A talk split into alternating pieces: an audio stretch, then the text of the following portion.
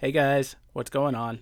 This is Mike Estefan from the University of Rochester School of Medicine, bringing you episode 7 of the Emergency Medicine Shelf Exam Review series.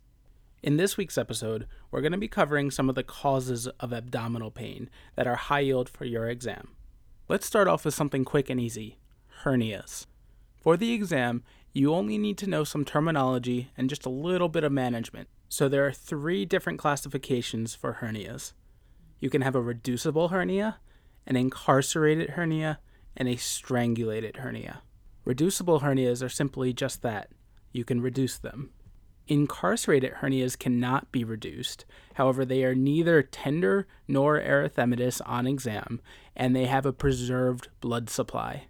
These can also cause bowel obstructions, so a surgical consult is usually warranted on your exam.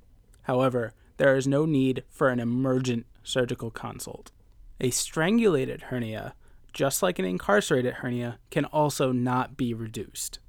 The key difference here is that a strangulated hernia has lost its blood supply and the bowel is dying. As a result, these are extremely tender to palpation and very erythematous on exam. This is an emergent surgical consult, and these patients usually go to the OR. So, to summarize, reducible hernias, you can reduce it and reassure the patient. Incarcerated hernias generally require a surgical consult, but nothing emergent needs to happen. This is especially true if there is an associated bowel obstruction. Strangulated hernias require an emergent surgical consult and require going to the OR. An easy way to make sure that you don't mix up this terminology is to just remember that somebody who's being strangled has lost their oxygen supply just like a strangulated hernia has lost its blood supply. Let's shift gears and now talk about bleeding esophageal varices. Typically, this patient is going to be a chronic alcoholic who comes in with hematemesis. If you suspect this is what is going on in the vignette on your exam, there are a couple things you need to do. If they are hypotensive, you need to give them fluids. That is step one. After this initial resuscitation, what two medications do you need to give this patient? So, this patient will require octreotide, and they will also require prophylactic antibiotics. Typically, on the exam, this is going to be ceftriaxone. After these medications are given, only then do you want to do the endoscopy. Now, don't forget, with any kind of GI bleed, you need to be prepared to transfuse, so get that type and screen. I can almost guarantee you that they'll try to trick you with a complex management question when really the answer is simply to get a type and screen. Do you guys know the general indication for a blood transfusion? Good. So, in general, a hemoglobin less than 7 gets a blood transfusion. And if the patient is actively bleeding, then sometimes even a level of 8 or 9 will get a blood transfusion. Now, can anyone tell me what the cutoff is for a platelet transfusion? So, we generally transfuse platelets if their platelet count is less than 10,000, or if it's less than 20,000 and they are actively bleeding. Now, since I talked about esophageal varices, can anybody tell me what the treatment is for hepatic encephalopathy? Good. So, for your exam, the first answer they're probably going to want you to pick is going to be lactulose. If this is not an answer choice, then the antibiotic rifaximin is probably going to be the correct answer. And you should suspect hepatic encephalopathy with any chronic alcoholic patient who comes in with altered mental status.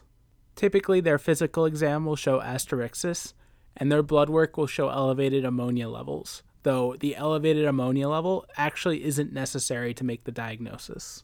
All right, let's say a patient with a history of chronic knee pain comes to the ED with one week of severe epigastric pain and new onset hematemesis. What do you think is causing this patient's symptoms? Good. So, this is probably a bleeding peptic ulcer. The big clue that they'll give you on the exam is that the patient will have a history of some chronic pain issue where they've been taking NSAIDs for a long time. On the exam, they probably won't present with hematemesis, although they might. Now, what is the one medication that you need to give these patients, regardless if they had hematemesis or not? Good. The answer is a proton pump inhibitor. Now, I know you're like, duh, dude, but when you're taking your exam, the way they're going to trick you is they're going to also have an H2 blocker as an answer choice. Don't pick the H2 blocker, pick the proton pump inhibitor. Okay, let's say the next patient comes in and you are concerned that they have cholecystitis. What is the first test that you need to order? Good. So this should be pretty straightforward, but the first test is a right upper quadrant ultrasound. Now, the exam might not be so easy on you. They might ask what findings you would expect to see on this ultrasound. Can anybody tell me what findings are associated with cholecystitis on ultrasound? So, the findings associated with cholecystitis on ultrasound include a distended gallbladder, gallbladder wall thickening, the presence of pericholecystic fluid, or the presence of an impacted stone. I think the more likely scenario for your exam is that they will actually show you an image of the ultrasound and that you need to identify whether this patient has cholecystitis or not. So, like I've said many times in my previous episodes, if you do not know what this image looks like on ultrasound, you can Google it. It is a very common image and is very high yield for your exam. Now, if the ultrasound was unclear but you still suspect cholecystitis, what is the next diagnostic test that you need to order? So, this is going to be a HIDA scan. Basically, a patient is injected with a radioactive material that is absorbed by hepatocytes. Those hepatocytes release this radioactive dye into the biliary tree, and then it gets excreted through the biliary tree into the small intestine. During this entire process, the patient is imaged and you can see where the dye flows through the biliary tree.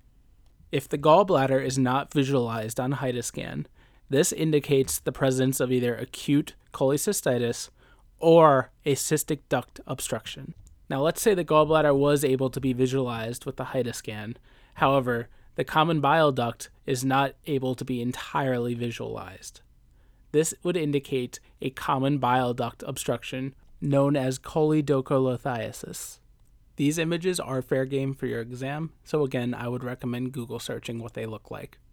Now, does anyone remember what Charcot's triad is used to diagnose? Good. So it's used to diagnose ascending cholangitis. Does anyone remember what Charcot's triad is? Good. It's fever, right upper quadrant pain, and jaundice. The workup for ascending cholangitis typically starts with a right upper quadrant ultrasound. This will show a dilated common bile duct. The labs that you order will often show an elevated ALK Phos as well as an elevated direct bilirubin. Let's say that the vignette gives you these ultrasound findings as well as these lab values, and you suspect ascending cholangitis. What is the next step? Good. So these patients receive an ERCP, which is used not only to confirm the diagnosis of ascending cholangitis, but also to relieve the obstruction. These patients will also require antibiotics. All right, I got another question for you guys. What two diagnostic modalities do you use when you're working up suspected acute pancreatitis? Good. So obviously, you get a lipase, and a lipase level greater than three times the upper limit of normal is virtually diagnostic for acute pancreatitis. Do not pick amylase on your exam. The other diagnostic modality is a CT scan, and the reason that you're getting a CT scan is not to look for acute pancreatitis, but is to look for the complications of acute pancreatitis.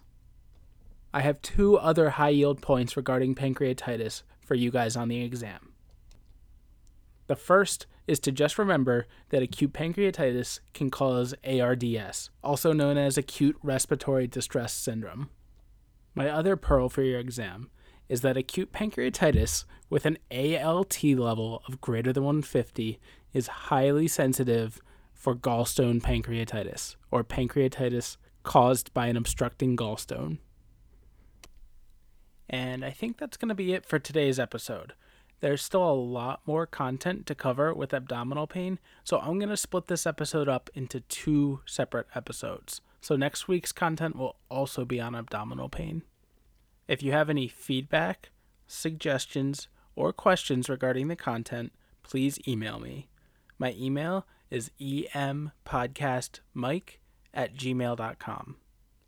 Until next week, keep working hard, keep studying, and be sure to enjoy your shift.